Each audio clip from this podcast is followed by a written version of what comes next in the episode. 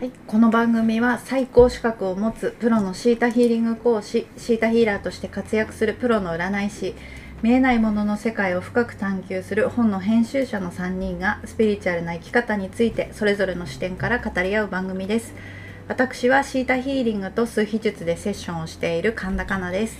えーシータヒーリングのサイエンスの資格を持つ山口リリコです。フリーで本の編集をしたり、お話を書いたりしている山上一郎です。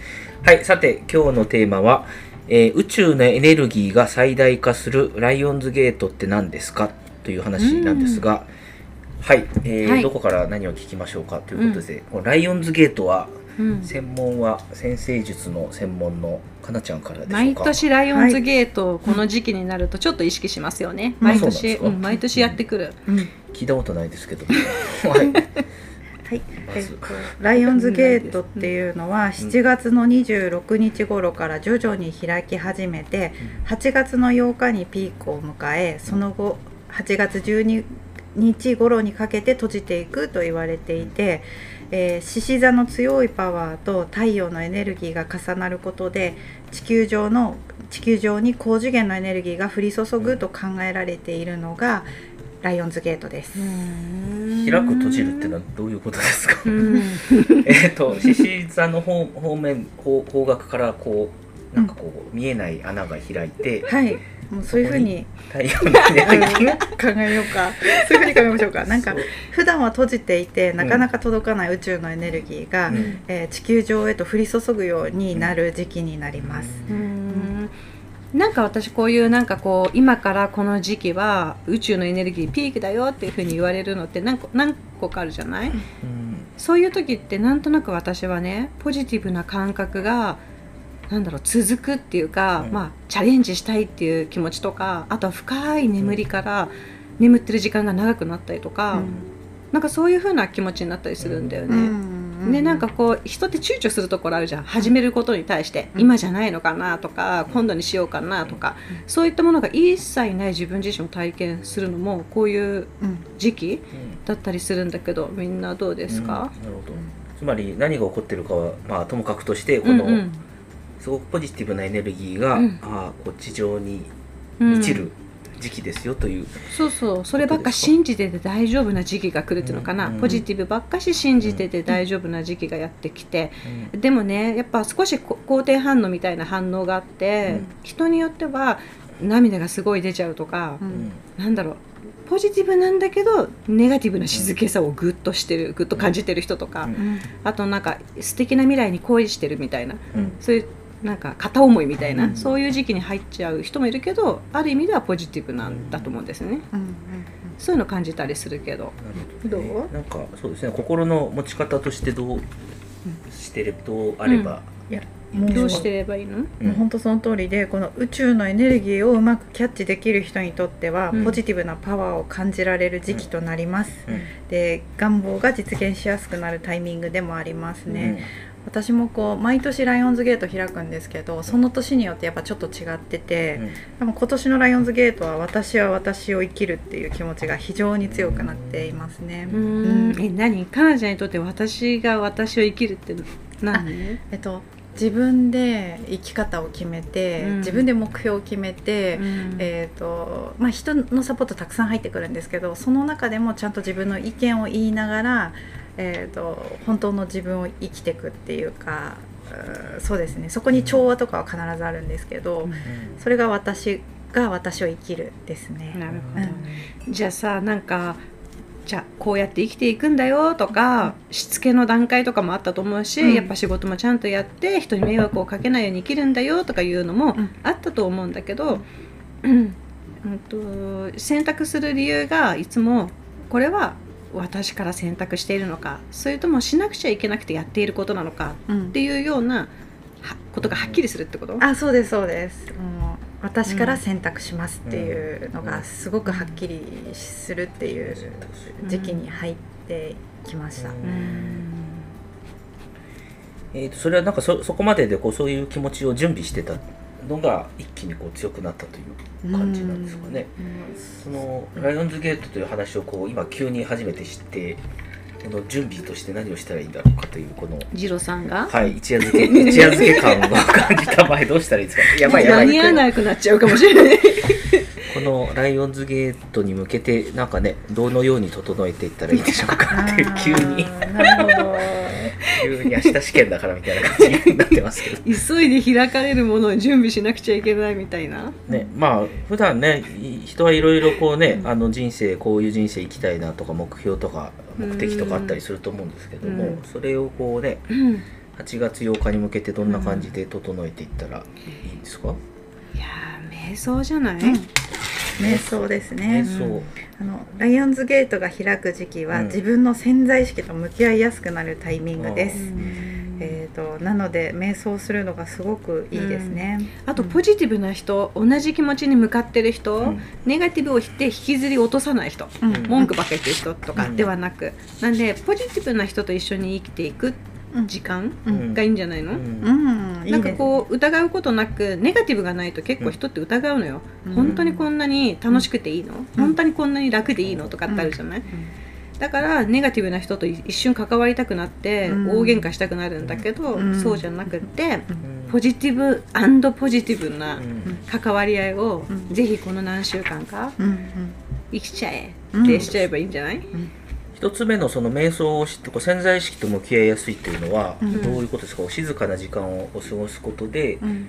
なんか自分のい今までこう眠っていたなんか思考の癖とか、うん。まあわいわあえて言えば悪い癖みたいなものがこううん。見つかりやすくなるとか、そうですね。こう瞑想を行うことで新しい自分を発見できたり、うん。今まで気づかなかった自分自身の心の声を聞くことができたりするかもしれません、でそしてうん。瞑想によって自身を客観的に見つけることで、うん。直感を非常に受け取りやすくなる、うん。なります。あ気づかない心の声っていうのは実は私はこのように生きたいんですみたいなものもあるのかしら、うん、そういうのも出てくると思いますね。なん。か人にね、うん。こう貢献するのが好きだとか動物と関わっていきたいんだとかわかんないけど、うん。今の生き方と違う本当に生きたい生き方がわかるとか、うん。いやわかるわかるんじゃないですかね、うんなんかよく言うじゃないですか。すごく、まあ、いい大学出て、うん。いい仕事をしてて、それで一生終わっていくのかと思ったんだけど、突然こうボランティアの方に行きたがり、うん。それは給料が少ないと知ってても、うん分かっててもそっち行きたいとか言ってなんかそうやって突ん。然方向を変えたいとか。今までそのね学歴とかうん。お金が入ってくるっていうのにこだわってたけど、それはもう本当に今自分にとって興味ないんだっていう風になっちゃうやつ、ううん。んで必ず大丈夫なんですよその道は、そのまあ、周りがそんな給料が、ね、お金安いところで大丈夫とかうん言うけども、そうそう。自分に使命を感じている生き方であれば、うんうん、いややりたいんだとか言って思ってしまって、うん。突然仕事を辞めてそっち行っちゃうとかさ、うん。そういうのあるじゃないですか、うん。きっとそういうものなのかなって思いますね。なる、ほどですね、うん。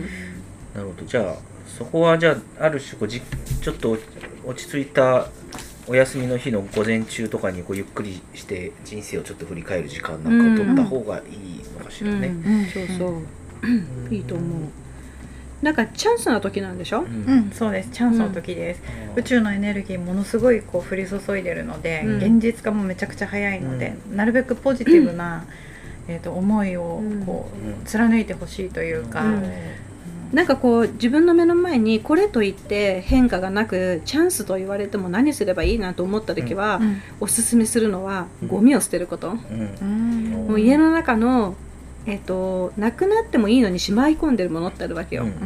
もう何年ももうそれを見てない使ってない、うん。けど引き出しに入れっぱなしとかうん。そういったものをすごい捨てること、うん。うん、なのでそういうことをやるのいいんじゃないかなと思う。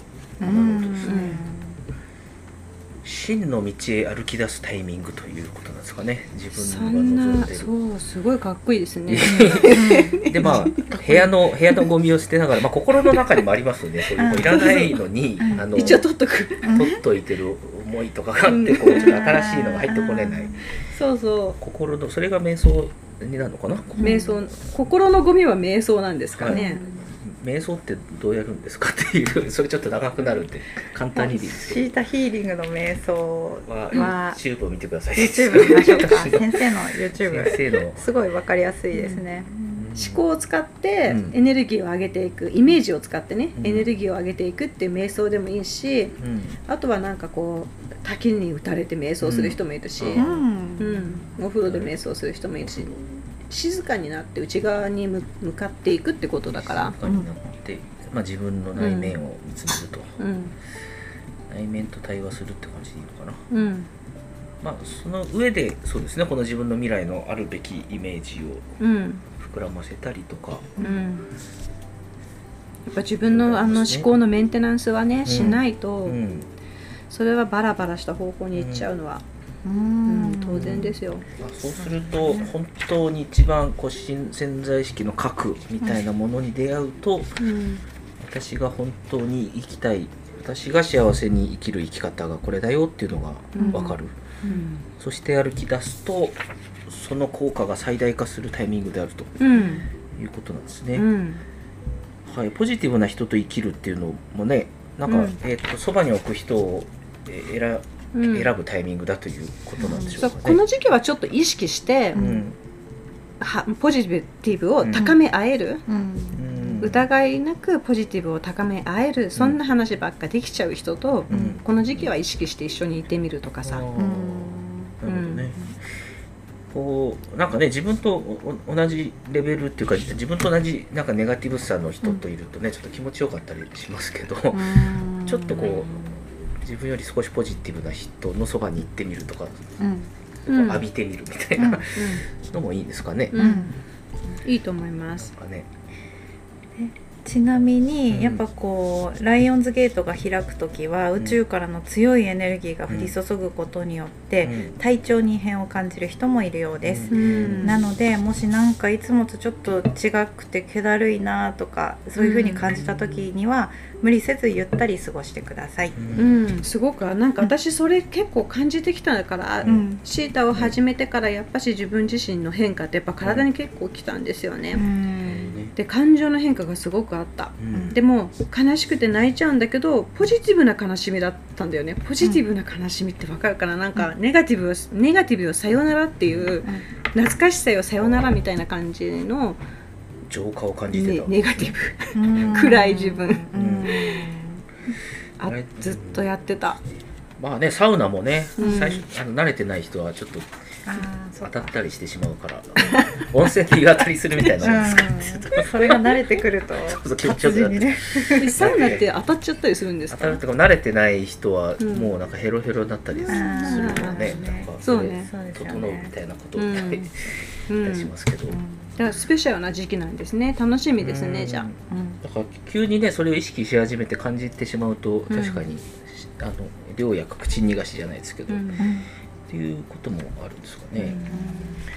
でそれからうん。もう一つ気をつけてほしいのは、ライオンズゲートが開く時期に降り注ぐエネルギーは、うん。必ずしもプラスの方向に働くものとは限りません、うん。なので強すぎるエネルギーは時としてマイナスの方向に働くこともあって、えーこのタイミングでトラブルを抱えたり、うん。トラブルに発展しそうなことがあったりする場合は、うん。早めに身を引いた方がいいです、なるほどね、ん。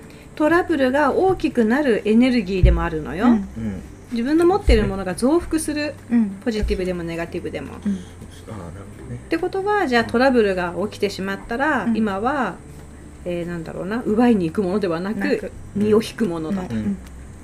なるほどね。だからあえて衝突したりこう戦うんおうとし,、しない方がいいってことですね。うん。じゃあなんか上司と戦おうとしてる時は、うん。今じゃないんだよってことだね、うん。今じゃないですね。今じゃないですね、うん 今や多分喧嘩したら大きくなるってなっちゃうんじゃないかああななるほどね。なるほど、喧嘩はしないようにする。ように。そうですね。まあ、トラブル側からしてたらそれはポジティブなエネルギーですからね。あの、うん。と自分を加速させるエネルギーになっちゃうという、うん。そういうことですそうねですね。うん。はいこれははいどうぞまだある？でさらにもう一つはうん。新しいことにチャレンジしてみてもいいです、うん。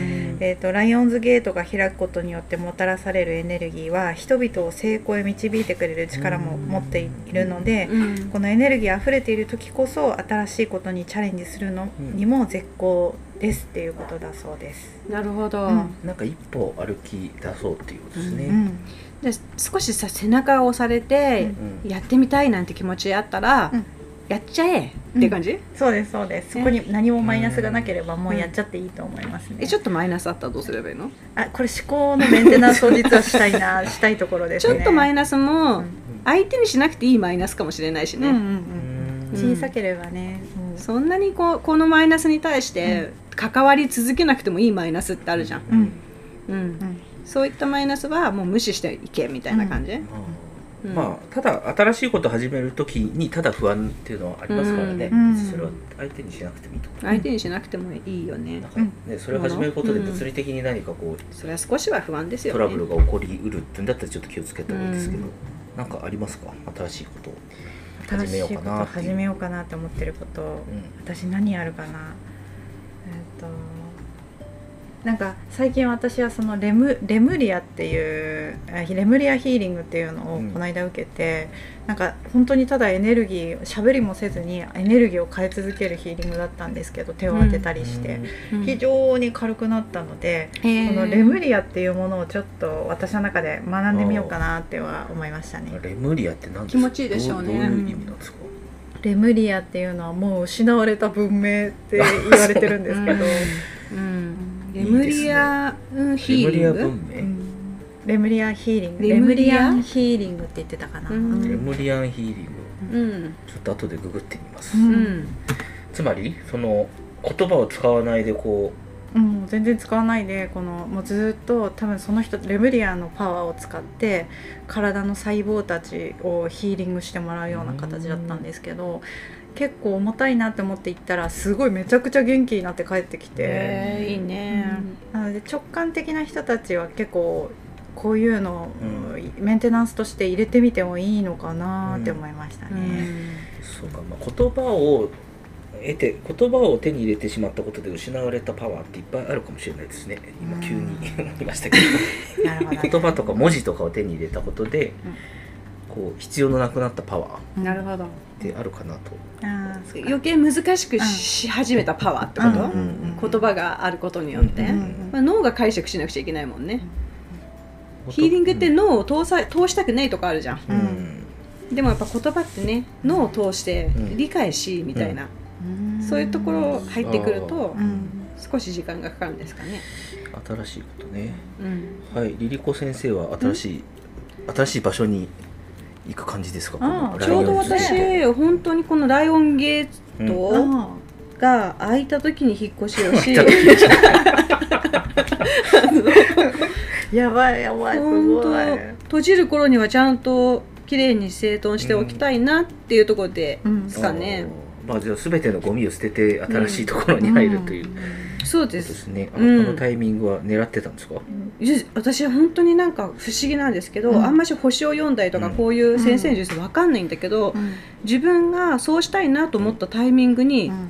星がついてくるんですよ。すごい全て自分で決めたタイミングをなんです全部。うん。でもその後に星がついついてくる、あ調べたら星がついてきていたっていう感じなんですよね。うん。うん。うん。なんか、うん、自分の思考のリズムと宇宙のリズムがシンクロしてるっていうことですかね、そうなんでしょうかねね。本当。でもこの引っ越しで本当に嬉しいことはゴミが捨てれることなのね、うんうんでやっぱし実家のゴミも全部捨てたし、まあ、うん家も燃え燃えたっていうか、倒した。倒したので 綺麗にさっぱりにしたので、自分の人生の半分の半分使ってきたもののいらないものは全部捨てたっていう感じがするの、すごい。それが一番嬉しい、うん、だってその家のゴミってどうしようかなって考え中のものをいっぱい置いてたわけよ、これ使うかな？まあいいや置いとこう。これ使うかな？まあいいや。とか言って言って溜まってったものでしょ？で結果的に使わないし見なくってもなくなっても泣きもしないものたちなのね、それが全部捨てれたっていうのはあーなんか軽くなったなって思っちゃう、うん。それで昔収納のプロの先生に取材をした時にやっぱり言ってましたねこのあ大掃除の時に箱を見てうん。バカッと開けてあのあこれ取っとこうっつって戻すっていう、うん。毎年チェックして戻チェックして戻してるものっていうのはねうん。持っていないのと同じうん。なんですけどそれがやっぱスペースを占めてるわけですよね。そうだから今度つ次の新しいお家には使うものうん。で必要なもの、うん。大好きなものだけやっぱ並べたいわけよ、うでいつか使うものも、まあ、中にはあるじゃない？絆創膏をいっぱい持っとくとかさ、うん。そうう。ん。でもやっぱ綺麗に使う時にはすぐ使えるようにしておきたいっていう思いがあって、うん。なんで必要以上に持たないっていう幸せも感じました。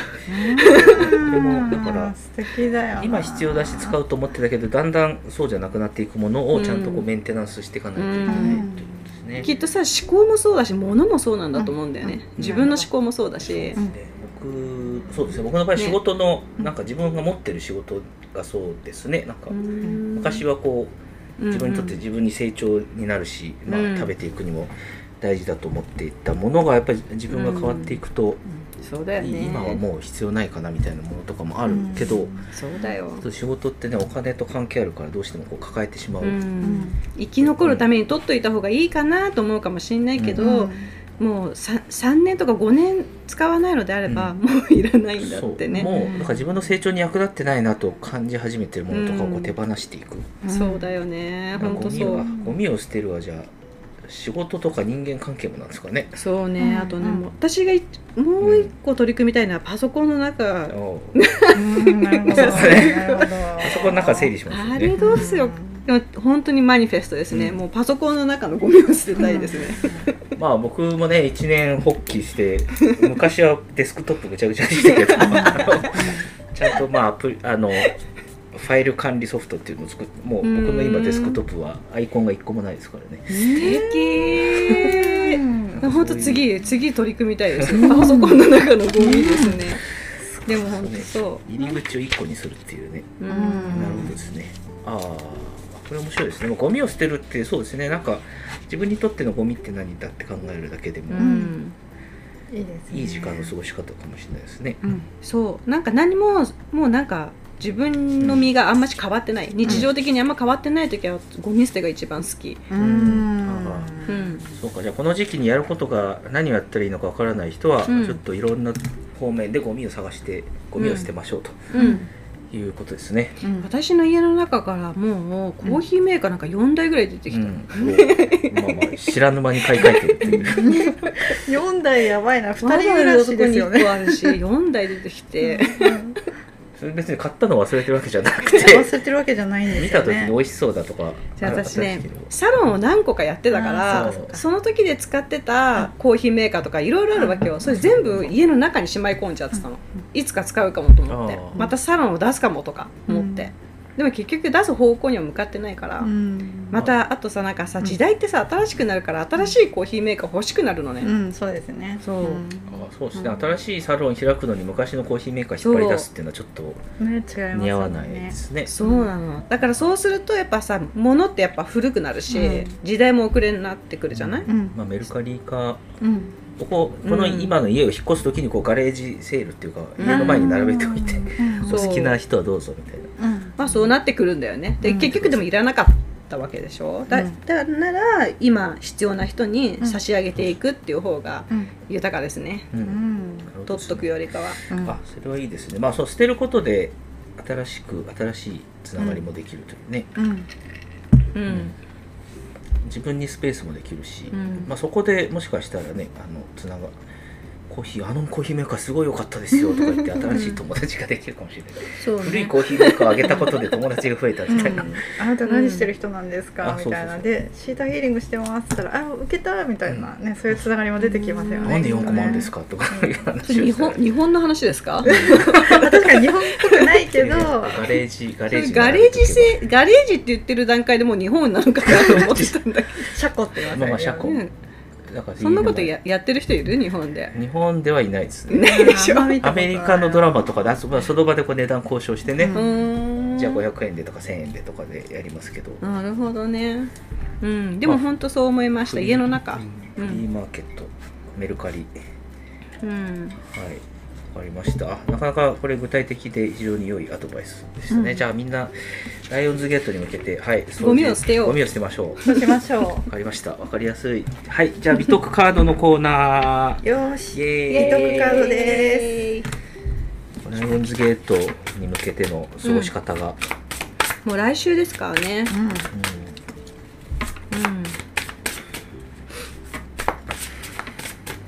もをねキャッチするのが早い早い人たちはきっともう来てると思うんで準備を向けてほしいかな。こうエネルギーに酔っちゃう人とかいるからねうん。グラグラしてね。悪いくなっちゃう人いますね。自制心。うん自制心とは欲望の風に翻弄される代わりに私たちが真の意味で選択することだけを行うように自分自身をコントロールすることです。うん。自制心は私たちに辛抱強く耐える意志を与えてくれます。自制心は目標を達成する助けとなり物事を先延ば先延ばしにする代わりに生産的にしてくれます。自制心は後悔するようなことを言ったり言って行ってしまうことを予防してくれますえ自制心を発揮すると自分自身の行動に注意し自分自身に正直でいることができます。そうすることによって私たちは解放され最も公遠なえ高高くて遠いですね。公遠な価値観によって生きることが可能になります。悪い習慣を摘み取り良い習慣を寛容することができます。じっくり育てる。ですね、えー自制心は私たちの魂に充足感を与えてくれます。うん。イエーイってやってるだけじゃダメだぞっていう アドバイスが来まちゃんした。と自分が選択したいものだけを行うようにって自分自身をコントロールしてくださいってことなんだ。そうですね。なんかこう自分が発言してしまったことに対して言わなきゃよかったとか言って常にこう後悔しちゃうことうん。方っているいるじゃないですか。その時ってきっと一瞬考えることもなくパッと出てきてしまった言葉とか。うんでそのパッパッみたいな。うん。なんでよくバイオナさんは一回考えてからうん。答えるのよとか、うん。考えてからメール返信するのよとか言ってくれたりするんだけど、うん。きっとこのことを言ってるのかなって、あーこれはあれですね。これはシシータヒーラーならではなんですかね。直感がす鋭すぎて直感でこう素早くやりすぎるとかえってみたいな。でなんか多分これって子供心がマイナスを生むんだと思うんだけど、うん。子供ってす子供心よ、うん。本当の子供じゃなくて人間の大人でも子供心がある時って、わえーじゃあ私もそれ食べるって言ったら私も食べるとかイエイイエイみたいになるじゃないですか、ノリノリだけで生きるみたいな、そういうふうに思ってしまってノリだけで人にこう人を判断したりとか、ちょっと言っちゃったりとかそういう時って後悔するじゃないですか、うん。それ自制心がない状態なんだと思うんですね、うん。うん、でもこ子供心がそういう悪さをしちゃうんだと思うんだけど自制心がある場合は一旦これを、うあの言うのやめておこうかしらとか、うん。お答え出すのに一瞬ちょっとうん。待ってからお答えだお答え出しましょうとかううん。んっていう風になるんじゃないかなと思うんだよね。一回確認してから答え出しますねって言ってみたりとか。うんなるほど。それも直感ですね。なんか僕なんかは今自分の直感をそのままこうなんか止めないで選んでみるとか行動してみるみたいなことをちょっと意識はしたりすることもありますが、一方でこうその自分の自制心を使うっていうのもある種別の直感だと考えると、うんあの矛盾しないかもしれないですね。うん。でもあまた本当にちょっとまあ子供心だけじゃないな。何か決め事がある時、ご提案されたものに対して、あそれがいいそれがいいなんて軽はずみに思っちゃったりする時あるんですよ、うん。例えば車と買う時とか、うん。この車いいこの車いいなんて。でもお家帰ったら欲しくなくなる時っていうか、違う車が欲しいと思っちゃうこともあるじゃない、うん。どんどんオプションつけたりとかですね。そうそうそうそうそう。言われる側はオプションつけて喜んでるけど、うんお家帰ったらちょっと考えたんですけどってなるじゃないですか、うん。サンルーフいらなかったかな。実際使わないのに結構オプションつけたなとかあるじゃないですか、うん。そういうのを一瞬待てるってことなんじゃないかな。うん。一瞬待つってね、それもうん。なんか別に思考を使うっていうか質の違うなんか直感力のようなうん。気もしますね、何回か失敗するとそういう気持ちにもなりますよね、うん。うんはい、うん。どうですかかなちゃん。いやもうなんか自分に正直でいることができる、この自制心っていうのをちゃんと自分でコントロールしてる時自分に正直でいられる。だからこそ魂に充足感を与えてくれるよっていうのが、あいいないいいいですよね。ううん。ん、自分に正直でいられる自制心を使うと。うんうんなんか本当にひ選択したいものを選択してうん。いらないものはちゃんと断ることもできたり、うん。えー、と自分で変えなきゃなって思うことは冷静に変えれたりとかするんだと思うんですよね、うん。きっと。まあそうかあんまり下手にポジティブでいると何でもこういい話のように感じられたり全てが自分をノックしてくれてるように感じてしまって、あっち行ったりこっち行ったりうん。して、何もできないみたいなこともあるかうん。なそうすると。お客様が来てる。お客様来ましたね。はい。そうするとあちょっと。でも確かに自制心の実践の中に、うん。私は気を散らすものに抵抗しますっていうのがあるので、こうそれは本当に気をうん。散らすものなのか。まあ、気を散らすものが 来てま今すけど。気を散らすものがちょっと宅急便来ちゃいましたね。なるほどね、うん。まあこのライオンズゲートの話で言えば、うん。全てがね自分のいい兆しのように感じてしまいますけども、うん。ある種本当に自分が選ぶべき道はどれですかと聞かれているといううん。こともあるのかもしれないですね。う。んうんうん、いいですね。いい美徳だ。いいで美徳だよね、うん。気に入っちゃう、うん。上げ上げでやってる場合じゃないぞというですね。なんかさやっぱ自制心がない軽はずみなうん。なんつうの？発言ってさ、うん。後で後悔するしごめんなさいしなくちゃいけないし、うん。やっぱし申し訳ありませんって言わなきゃいけないしう、ん。あなんかまだ過去に行っちゃうじゃない、うん。あそうですね、うん。あのコストですよね、そうれってね。ん、でなんかやるべきことを増やすしさ、うん。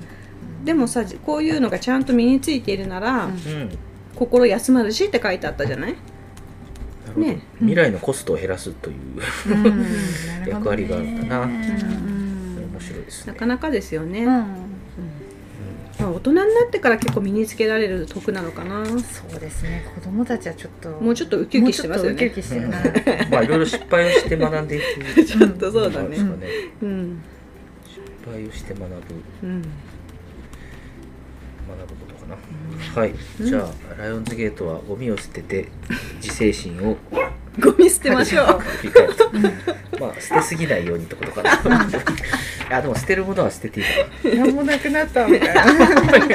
何もないんで本当に必要なものは多分もう一回来るから大丈夫です。はい、じゃあ今日はそんなところで、はい。はい、うん。はい、えー、それではスピリチュアルな学びによって人生を作り変える Your Life Your Story 今回はここまでです。お送りしたのは山口りり子神田かな山上二郎の3人でした。また次回のエピソードでお会いしましょう。次のテーマをお楽しみに。バイバイ。バイバイ。